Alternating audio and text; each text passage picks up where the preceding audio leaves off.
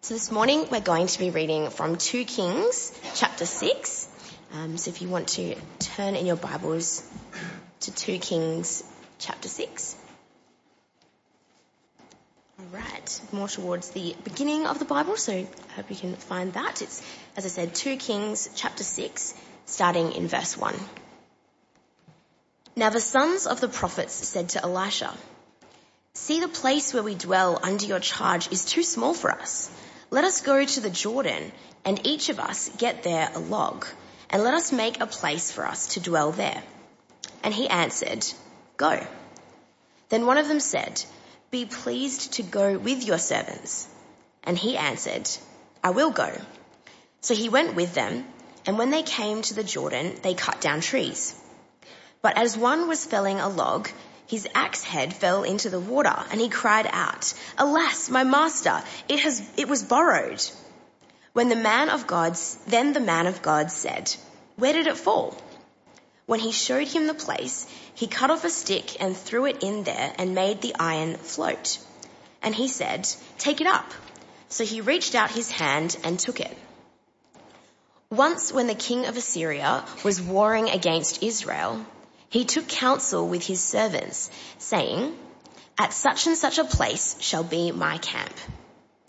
But the man of God sent word to the king of Israel, Beware that you do not pass this place, for the Syrians are going down there. And the king of Israel sent to the place about which the man of God told him. Thus he used to warn him, so that he saved himself there more than twice, once or twice. And the mind of the king of Syria was greatly troubled because of this thing. And he called his servants and said to them, will you not show me who of us is for the king of Israel? And one of the servants said, none, my lord, O king, but Elisha, the prophet who is in Israel, tells the king of Israel the words that you speak in your bedroom. And he said, go and see where he is, that I might send and seize him it was told him, behold, he is in Dothan. So he sent there horses and chariots and a great army, and they came by night and surrounded the city. When the servant of the man of God rose early in the morning and went out, behold, an army with horses and chariots was all around the city. And the servant said, Alas, my master, what shall we do? He said, do not be afraid for those who are with us are more than those who are with them. Then Elisha prayed and said, O Lord, please open his eyes that he may, may see. So the Lord opened the eyes of the young man and he saw and behold, the mountain was full of horses and chariots of fire all around Elisha. And then the Syrians came down against him. Elisha prayed to the Lord and said, please strike this people with blindness. So he struck them with blindness in accordance with the prayer of Elisha. And Elisha said to them, this is not the way and this is not the city. Follow me and I will bring you to the man whom you seek. And he led them to Samaria. As soon as they entered Samaria, Elisha said, O Lord, open the eyes of these men that they may see. So the Lord opened their eyes and they saw, and behold, they were in the midst of Samaria. As soon as the king of Israel saw them, he said to Elisha, my father, shall I strike them down? Shall I strike them down? He answered, you shall not strike them down. Would you strike down those whom you have taken captive with your sword and with your bow? Set bread and water before them that they may eat and drink and go to their master. So he prepared for them a great feast. And when they had eaten and drunk, he sent them away and they went to their master. And the Syrians did not come again on the raids into the land of Israel. Thanks, Stephen. Well, good morning. And keep that passage open. We want to look at that passage together. From a young age, we all instinctively know that the world is not safe. Starts with the monsters under our bed, but, but they never really go away, do they? We never really grow out of them. We lock our doors at night. We insure our homes and our incomes and our lives because we know that life is not safe, that unseen dangers lurk in the shadows. But there's a way to be safe in this world, even as we live in the most frightening of times. And we see it in these strange but true stories from 2 Kings chapter 6 that was read to us just a moment ago. They show us how to deal with difficulty and danger. And they give us great courage as we look at the world we live in today. And so I want to show you uh, how you can feel safe in the world we live in. And I want to start with that first story that was read to us in the first seven verses as we learn how to deal with difficulties. Now, I don't know about you, but when you read the story of the floating axe head, it's one of those Bible stories I don't really spend a lot of time on. You know, partly because it's weird, uh, and, and partly because we just don't know what to do with it. I mean, if you were writing a daily devotional and, uh, and this was your passage for the day, what would you write? What, would you say uh, that could help other Christians to grow? Well, I can tell you a couple of ideas of what people have written about this passage, because I've looked around. Uh, some take it to be a moral story, kind of like a biblical Aesop's fable. And, and the moral of the story is, they say, you should keep your tools in good shape. or be, uh, beware of lending your tools to people who will break them. Others have said, well, well, this is, this is the Old Testament and the Old Testament points to Jesus. That is absolutely correct. But so what they say then is this story must be about Jesus. And so we need to find the allegory. We need to, we need to get the Jesus story that's in this story. And so, well, there's a way to do that. So we need to symbolize everything. The axe head, well, the axe head must be the man's soul. And the river is the waters of judgment. We see that in the Bible quite a lot. Uh, his soul has fallen into the waters of judgment. He can't get out by himself. And so the solution is for the man of God to throw a piece of wood on the waters. And of course, all of us know when you talk about wood, what are we talking about? We're talking about the cross, the cross of Christ. And so this must all be about salvation. And if I do a little bit more mental gymnastics, I could even get full immersion baptism out of this as well. Now, you might think, okay, I totally made that up. But I didn't. I actually read that in a Bible commentary. Well, not the full immersion baptism part. But I threw that in as an extra. But um, this is the problem when we come to passages like this. And, and I think for a lot of people, when we read this kind of stuff, we say, well, that just makes no sense. Or I could never have got there on my own. And, and, and we end up ignoring the Old Testament and thinking, well, I, I'm going to read about it in the New Testament anyway, so I might as well just skip there. Uh, it's so much less hard work. And it's a real shame because this is a real historical event. And that's what where we need to start.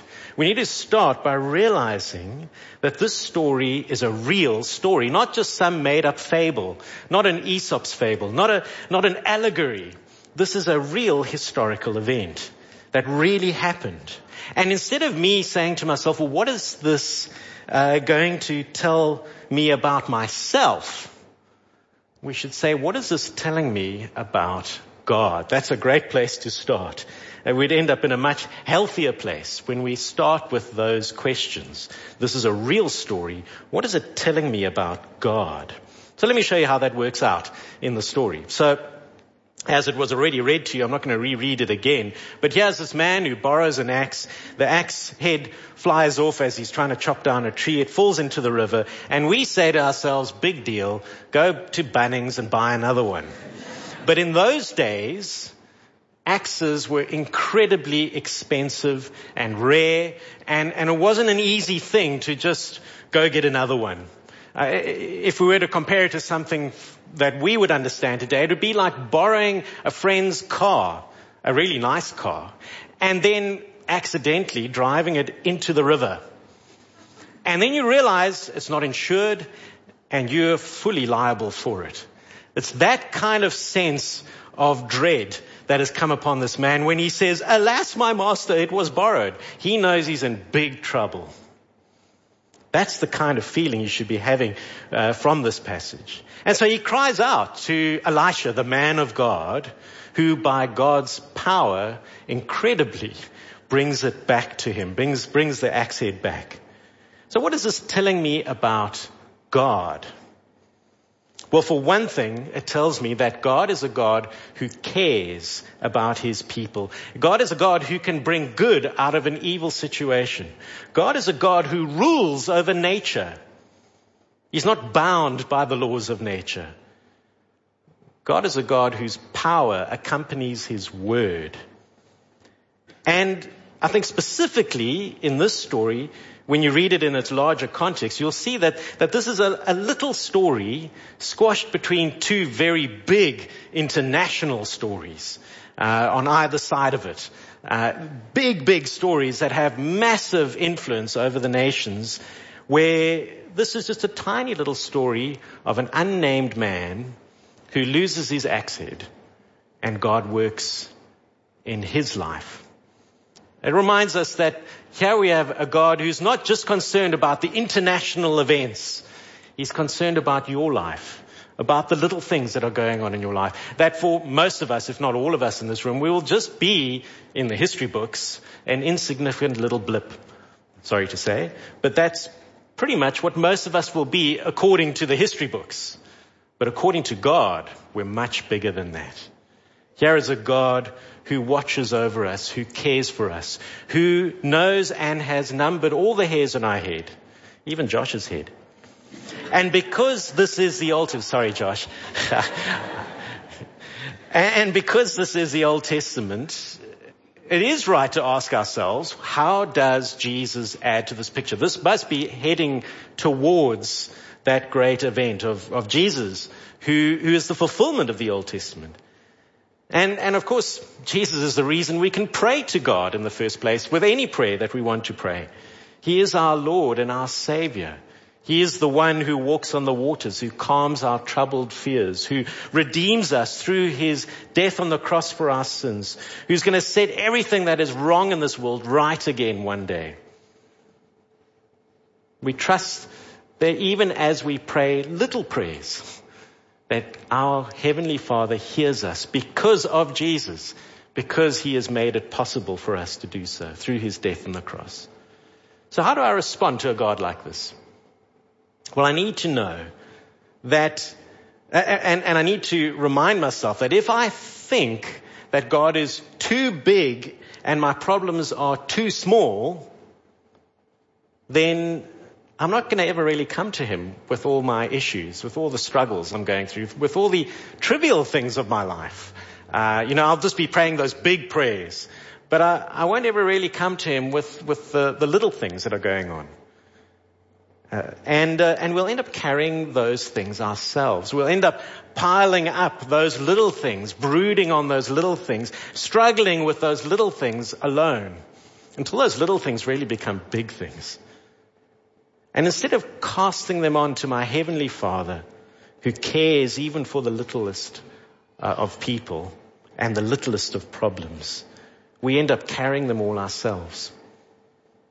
Here's a story that reminds us that God cares. He really does care about even the smallest details of my life. He can answer my smallest prayer when I cry out to Him. Even if it is just for that empty parking space and I've been driving around and around and around at the shopping center and I think it seems like such a waste of time to ask God that. But no, we, we're depending on Him.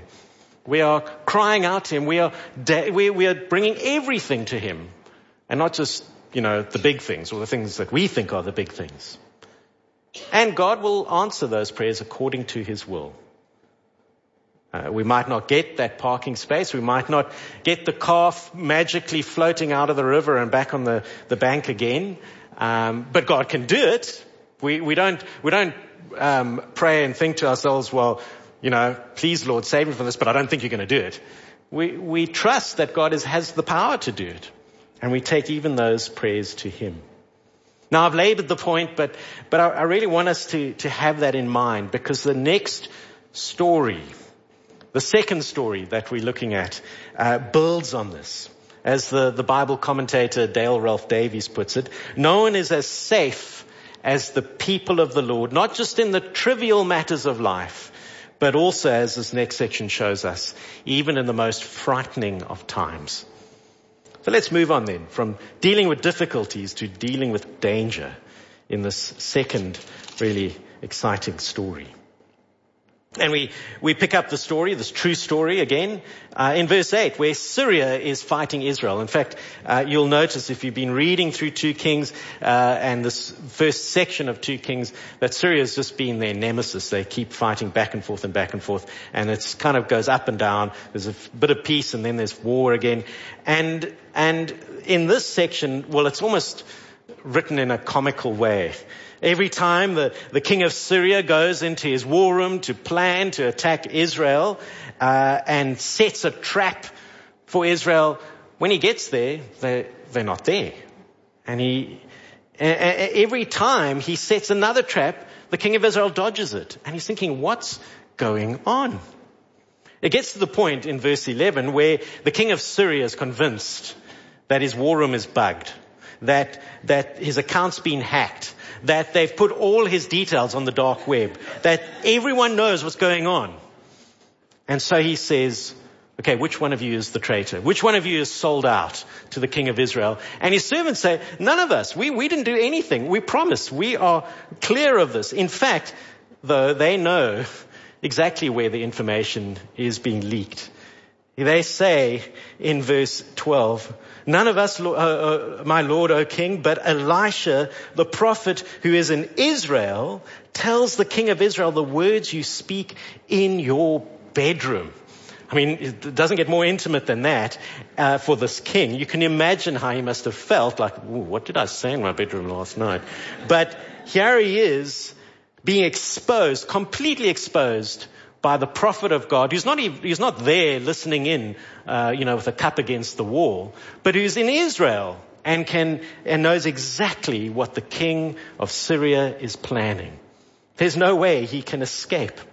Which makes the next part uh, even more comical because the, the king's cunning plan is to take Elisha out. When you think about it, though, Elisha already knows what he's planning to do. And he knows he knows. So why is he, anyway, that's, you just get an idea of how stupid his plan is. How can he ever expect to catch Elisha when Elisha is always listening in on his plans? But anyway, he finds out Elisha's at the city of Dothan. Verse 14, he sends an entire army to surround the city at night. The next morning, Elisha's servant gets up, bleary eyed. He opens the curtains, uh, half asleep. He puts on the kettle. There's a bit of a glint in his eyes from the shields of, of all the, the army out there. And he kind of makes his coffee and he starts to, to kind of, his brain starts to, you know, kick into gear like my brain does. After that first cup of coffee, my eye slowly starts to open and suddenly he realizes what's out there. And you can imagine the scene, you know, this slow motion as the cup drops to the ground and shatters as the servant runs to Elisha and saying, Alas, my master, what shall we do? Verse 15. And Elisha says, Do not be afraid, for those who are with us are more than those who are with them. Wait, what? I mean, there's two people, one, two, and there's one, two, three, many, lots of people out there. We definitely outnumbered. How is that possible? And so Elisha prays. One of three times he prays in this section. And all three prayers have to do with seeing or not seeing. And of course we know what happens. As he prayed to the Lord, then the, the servant's eyes were opened and uh, there we see it in verse 17. He saw and behold, the mountain was full of horses and chariots of fire all around Elisha. This is the Lord's army, his powerful, pure, holy army. And they are surrounding the army that they can see, the physical army. There's no reason to be afraid. Those who are with us are more than those who are with them. You know, Jesus said something very similar, even at the very darkest time of his life. Matthew 26, his enemies had surrounded him in the Garden of Gethsemane. They were about to take him away to be killed. Peter pulls out his sword and he swings it around wildly thinking, this is it, my final stand. And in Matthew 26 verse 53, Jesus says, do you think that I cannot appeal to my Father and he will at once send me more than 12 legions of angels? But then how should the scriptures be fulfilled that it must be so? Jesus certainly isn't lacking in resources. He's got 72,000 angels at his beck and call, champing at the bit. They're just waiting to come in, ready to, to wipe out all the enemies. But Jesus holds them back because the cross is the will of God will of God the Father, God the Son, and God the Holy Spirit. It is all part of God's plan and the way in which we will be saved. Now what does this, before we go on, what does this all mean for us today? Should we be praying the, these kinds of Elisha prayers? Praying that God will show us the spiritual forces around us, the angels, uh, show us that we have some sort of angelic protection. Should we be, be getting involved in deliverance ministries or praying for territorial angels or, or praying for the battles between angels and demons that, that, that you, there obviously must be demons who want to rule the city of Perth and we should be praying against that? Well, the short answer, I think, is no. No, we shouldn't. Why? Well, Simon Van Bruchem, uh, one of our pastors at uh, All Nations Church, he released a book two years ago, I think now, called Fear Not, uh, where he picks up on the whole issue of spiritual warfare and angels and demons. Great little book to get your hands on if you haven't uh, already, um, and you can find it online as well. Fear Not by Simon Van Bruchem. He says in there, Paul and the other apostles never appeal to angelic guardians to work among believers or encourage us to pray for angelic protection. They never, the, Pete, Paul and the apostles never appeal to them or ask us or, or, or um, encourage us to pray for angelic protection. Even if angels are protecting God's people, and, and you could work that out from Matthew 18 verse 10, it seems to hint at that. It's not something we need to be overly concerned about. The same can be said uh, when, when you see angels in the Old Testament. Um, in Daniel chapter 10, we learn that, that there are angels over specific areas and, and, and countries. And, and Daniel's told of this celestial battle that he was previously unaware of. But he's not told to pray for the angels or to figure out which angel belongs to which area or, or, to pray in some sort of way to influence the battle as if he could. If anything, the, the Bible tells us to stay out of this. It warns us because we can get so easily distracted by it. That we so easily start looking all over the place for angels and demons, wherever they might be. In Colossians chapter 3, some people have become so fascinated with the angels, they've begun to work out this hierarchical structure, and they're beginning to worship the angels. And of course, that's idolatry. Because as Hebrews 1 tells us, Jesus is superior to the angels in every way. Angels can't save us. They can't, an angel cannot save you. Only Jesus can. And so we should not allow ourselves to be distracted or think that in our prayers in some way we can influence and control the spiritual realm. Even the most famous passage on spiritual warfare, Ephesians chapter 6, is an interesting passage because it doesn't tell us to fight. It just tells us to stand, to stand firm in the armor of the gospel using the sword of the Spirit, which is the Word of God, the Bible, and to pray and keep praying that God would send His gospel out to the people. Every time the Bible pulls back the curtain and shows us the spiritual realm, every single time, you can look, look through there yourself, every time we've shown what's going on in the spiritual realm, It's not there for us to now suddenly think, well, now I've got to get involved. It's really for the same reason why Elisha prays for his servant's eyes to be opened. And that is that we might understand that despite outward appearances, despite what we see in, our, in the physical realm, God is fully in control. That He is working on a level that, that most of the time we are completely unconscious of. That, that we can trust Him to keep us safe. Not necessarily safe from all physical harm, but certainly safe from all spiritual harm. Nothing can separate us from the love of God that is in Christ Jesus our Lord. Do you believe that? Then don't worry about the angels and the demons and what's going on there. Which explains also for us, when we go back to the story now, that, that when you look at this angelic army, they don't actually do anything. Did you notice that?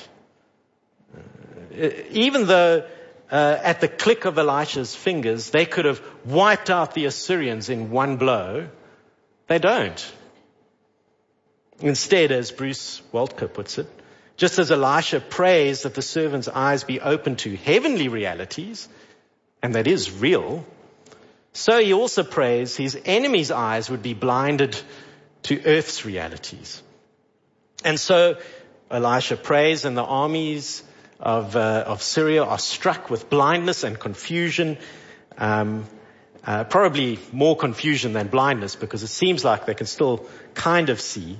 And in another comic turn of events, Elisha walks up to them and says, um, these are not the droids you are looking for. This is not the way. And let me show you the way.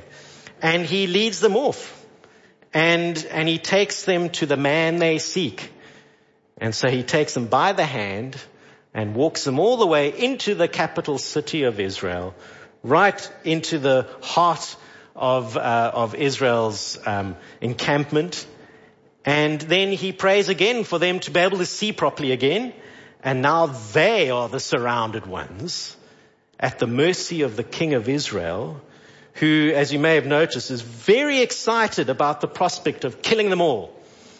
Um, did you see how he, he says to Elisha in verse 21, My father, shall I strike them down? Shall I strike them down? You can almost hear the, the, the bloodlust. And Elisha, incredibly, says, No, don't do it. Instead of the bloodbath that we would expect in verse 22, Elisha calls for a banquet. And, uh, and they eat together and Elisha sends these men back off to their king. No doubt a little bit sheepish about everything that's happened. Uh, but more than that, they're treated with unexpected grace. It's a strange story.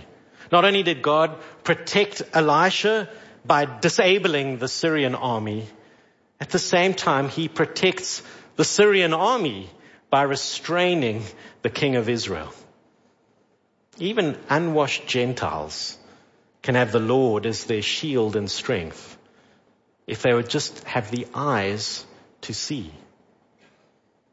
It's an incredible, it's a, it's an unexpected picture of God's grace, even to his enemies, that they might turn to him and be saved. And it's an invitation to all of us no matter where you are, no matter where you, you, you, whether you, you believe the Lord is your king or not, here is the open invitation to all. Even if you have been living in resistance and rebellion against God all your life and you know it, even if you know you are a sinner, you can turn and be saved even today as you make the Lord your king. For no one is as safe as the people of God, even when they live in the most frightening of times. From the seemingly small and trivial things of our daily lives, all the way up to the powers and the principalities, even to those invisible spiritual forces that we are unaware of most of the time, that lay beyond our normal senses. God is in control of all of it. So as the story from Elisha shows us, the plans and the purposes of God often are not seen by the naked eye. nor can they necessarily be rationally deduced from looking at the world around us. When we, we look at the world around us now and we think everything is going to pot. We think Christianity is on the decline. We think that, that there's persecution coming. We think all these kinds of negative ideas. We think God must be losing the battle somehow. But it has, what, what the scriptures reveal to us, the spiritual reality that we need our eyes open to is that no, no, no. God is in complete control, even over the spiritual forces. That's the great mystery that was once hidden is now revealed in Christ, as Ephesians chapter 3 puts it. That God, God's great purposes was to send his son, the Lord Jesus Christ, the second person of the Trinity, God in the flesh, whose Plans and purposes were a mystery until that point, but now has been revealed in his death on the cross for our sins. And as Ephesians tells us, as Colossians tells us, through his death on the cross for our sins, Christ disarmed the spiritual rulers and authorities and put them to open shame, triumphing over them at the cross. That's the spiritual reality our eyes need to be open to especially as we live in a world of difficulty and danger, where, where we may feel unsafe, but actually there's no one more safe than the people of God. Not just in the trivial matters of life, but in the most frightening of times, because Jesus has conquered all our enemies. Jesus is on the throne, and there's nothing that can separate us from him. There's a way to be safe in this world from physical danger, from spiritual danger, from the ultimate danger of God's judgment that is coming to all. There's a way to be safe in Christ. As Psalm 2 says, blessed are all who take refuge in him, who find safety under his wings. So pray. Knowing that this is true, pray. Pray the big things. Pray the small things. Pray for God to open our eyes to the spiritual realities we're living in. Pray that He would confuse our enemies with grace as we love and care for them, even as they persecute us. Pray for His kingdom to come, for His will to be done on earth as it is in heaven. Pray as we, we sang a moment ago, knowing that our God is a mighty fortress who will help us, even as our ancient foe, the devil, seeks to destroy us, that we would keep looking to Christ, the one who has won the battle decisively. And now we need not fear ever again. Let goods and kindred go, this mortal life also. The body they may kill. God's truth abideth still. His kingdom is forever. Let's pray. Heavenly Father, we thank you that we can, we can have such certainty that we are safe in your hands, not because of what we have done or because of our great abilities or our vision or our, our spiritual insights into things. No, but because of what you have done for us in Christ. We thank you, Lord, that, that the Lord Jesus did come willingly to die for sin, for our sins, if we would trust in him. That he has broken the power of the devil to accuse us of our sins in his death on the cross. And that though we still live in a world where we are uh, affected by sin, where there is wickedness and evil abroad, uh, where there are the evil spiritual forces seeking to distract us and discourage us. Oh Father, please continue to fill our hearts with courage and conviction that we are safe in your hands, that we are in the safest place in the universe because we have taken refuge in Christ. And may our lives, uh, even in these uncertain times, be shown to be to be lives that are, are full of love and grace to our enemies. That they may be confused by us because we are full of joy, because we know who you are and what you are doing in our lives. And that we know that there is nothing that we cannot bring to you in prayer. And so please help us, Lord, to pray in Jesus' name. Amen.